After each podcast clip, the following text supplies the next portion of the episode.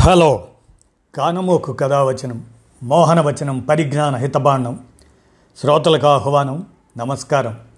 చదవదగునెవరు రాసిన తదుపరి చదివిన వెంటనే మరువక పలువురికి వినిపింపబూనిన అది ఏ పరిజ్ఞాన హితబాండమవుపో మహిళ మోహనవచనమై విరాజిల్లు.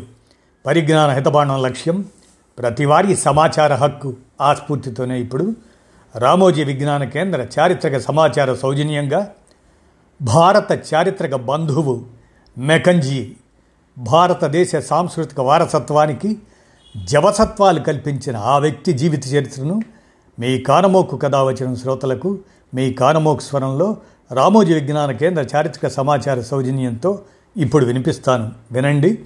భారత చారిత్రక బంధువు మెకంజీ. ఇక వినండి. తెలుగుపై వెలుగు రేఖ మెకంజీ.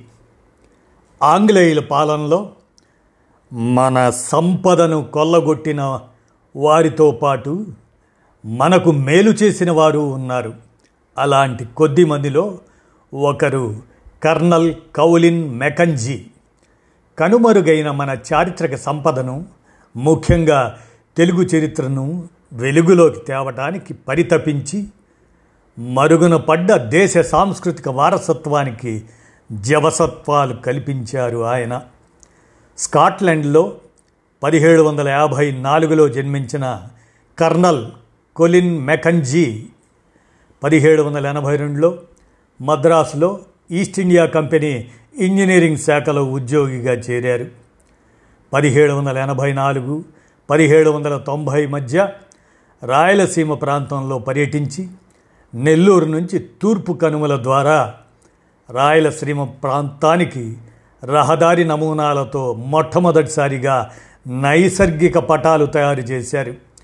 పదిహేడు వందల తొంభైలో గుంటూరు సీమ సర్వే అధికారిగా నియమితులయ్యాక వివిధ ప్రాంతాల్లో పర్యటిస్తూ భారతదేశ గ్రామాలు ఆలయాలు వాటి చరిత్ర వాటి మాన్యాలపై అవగాహన పెంచుకున్నారు. ఆ సమయంలోనే ఏలూరుకు చెందిన కావలి వెంకట నారాయణప్ప వెంకట బొర్రయ్య వెంకట రామస్వామి వెంకట లక్ష్మయ్య వెంకట సీతయ్య సోదరులతో పరిచయం ఏర్పడింది.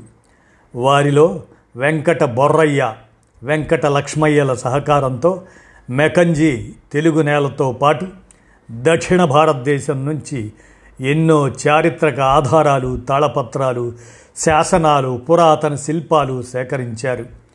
ఈ క్రమంలోనే శ్రీశైలం మల్లికార్జున స్వామిని దర్శించుకున్న మొట్టమొదటి విదేశీ వ్యక్తి మెకంజీ అని చరిత్రకారులు పేర్కొంటారు. అప్పట్లో ఆలయంలోకి విదేశీయులు ప్రవేశించడానికి అనుమతి ఉండేది కాదు. దీంతో కావలి బొర్రయ్య మల్లికార్జున స్వామి ప్రతిమ కనపడేలా ఆలయం వెలుపల రెండు అద్దాలు ఏర్పాటు చేశారు. అలా ఆలయం బయట నుంచే ఆ అద్దాల ద్వారా మెకంజీ శ్రీశైలం మల్లన్నను దర్శించుకున్నారు. అరుదైన పాలరాతి పలకలను కాపాడటానికి అప్పటి అమరావతి జమీందారు వెంకటాద్రి నాయుడిని ఒప్పించారు. వాటిపై ఉన్న శిల్పకళ ఆధారంగా మహా చైత్యం రూపాన్ని చిత్రించారు. అప్పటి దీపాల దిన్నెను తవ్వించి బౌద్ధ మహాస్తూపాన్ని వెలుగులోకి తీసుకొచ్చి ప్రపంచానికి తెలియజేశారు. ఆ విధంగా పదిహేడు వందల తొంభై ఏడులో మెకంజీ కృషి వల్లే ఇప్పుడు మనం అమరావతి బౌద్ధ స్తూప ఆకారాన్ని చూడగలుగుతున్నాం.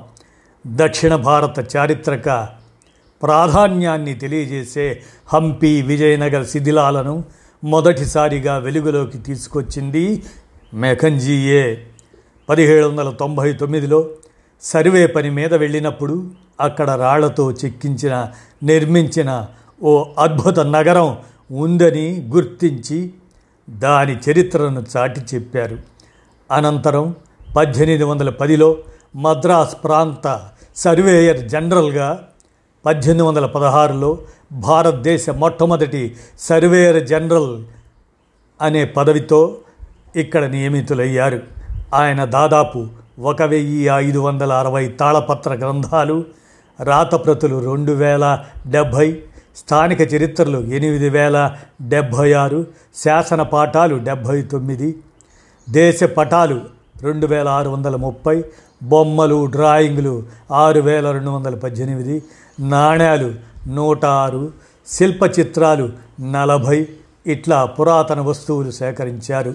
వీటిలో తెలుగుకు సంబంధించి రెండు వందల ఎనభై ఐదు కావ్యాలు మూడు వందల యాభై ఎనిమిది సీడెడ్ జిల్లాల చరిత్ర రెండు వందల డెబ్భై నాలుగు ఇతర గ్రామాల చరిత్ర ఉన్నట్లు చరిత్రకారులు అంచనా. మెకంజీ స్థానంలో వచ్చిన హెచ్హెచ్ విల్సన్ వాటన్నింటి వివరాలతో the Mackenzie collection a descriptive catalogue of the oriental manuscript and other articles అనే దాని పేరిట పద్దెనిమిది వందల ఇరవై ఎనిమిదిలో పుస్తకాన్ని వెలువరించారు. మెకంజీ సేకరించిన వాటిని ఆయన మరణానంతరం అప్పటి Bengal governor general Warren Hastings పదివేల డాలర్లకు కొన్నారు. ఆ తర్వాతి కాలంలో మరో మహనీయుడు చార్లెస్ ఫిలిప్ బ్రౌన్ ఎన్నో తెలుగు గ్రంథాలను అందించడానికి మెకంజీనే ప్రధాన ఆధారం. మెకంజీ సేకరించిన స్థానిక చారిత్రక ఆధారాల్లో చాలా వాటికి శుద్ధప్రతులు రాయించి వాటిని గ్రంథాల రూపంలో మనకు అందించారు. బ్రౌన్ నేటికి దేశ చరిత్ర పరిశోధనలో మెకంజీ ప్రతులే కీలకమవుతున్నాయి. ఆయన మాదిరిగా మన చరిత్రకు సంబంధించిన ఆధారాలను సేకరించిన వారు మరొకరు లేరు అని చెప్పవచ్చు. బ్రిటిష్ ఉద్యోగిగా భారతదేశ చారిత్రక విశేషాలు సాంస్కృతిక వారసత్వాలు సాహిత్యపరమైన అంశాలను వెలుగులోకి తీసుకువచ్చిన మెకంజీ పద్దెనిమిది వందల ఇరవై ఒకటిలో కలకత్తాలో కన్నుమూశారు కావలి సోదరుల గురించి ప్రస్తావించకుండా మెకంజీ పరిశోధన ప్రస్థానాన్ని ముగించలేం. చారిత్రక ఆధారాలు తాళపత్ర గ్రంథాలు శాసనాలు తదితరాల సేకరణలో కావలి బొర్రయ్య లక్ష్మయ్యలు మెకంజీకి వెన్నుదన్నుగా నిలిచారు. బొర్రయ్యకు తెలుగుతో పాటు కన్నడం తమిళం సంస్కృతం మలయాళ భాషల్లో ప్రావీణ్యం ఉంది. దీంతో బొర్రయ్యను ఉద్యోగిగా చేర్చుకున్న మెకంజీ వివిధ భాషల్లో ఉన్న శాసనాల గురించి ఆయన ద్వారా తెలుసుకుంటూ వాటి చరిత్ర రాయించారు. బొర్రయ్యను ఎంతగానో ఆదరించిన మెకంజీ తన ఆస్తిలోని కొంత భాగాన్ని కూడా ఆయనకు రాసిచ్చాడు. బొర్రయ్య ఇరవై ఏడేళ్ళ వయసులోనే అనారోగ్యంతో చనిపోయారు. దీంతో మెకంజీ ఆయన స్థానంలో బొర్రయ్య సోదరుడు లక్ష్మయ్యను నియమించుకొని పరిశోధన సాగించారు. ఈ విధంగా భారత చారిత్రక బంధువు మెకంజీ భారతదేశ సాంస్కృతిక వారసత్వానికి జవసత్వాలు కల్పించిన ఆ వ్యక్తి జీవిత చరిత్రను రామోజీ విజ్ఞాన కేంద్ర చారిత్రక సమాచార సౌజన్యంతో మీ కానమోకు కథ వచ్చిన శ్రోతలకు మీ కానమోకు స్వరంలో వినిపించాను.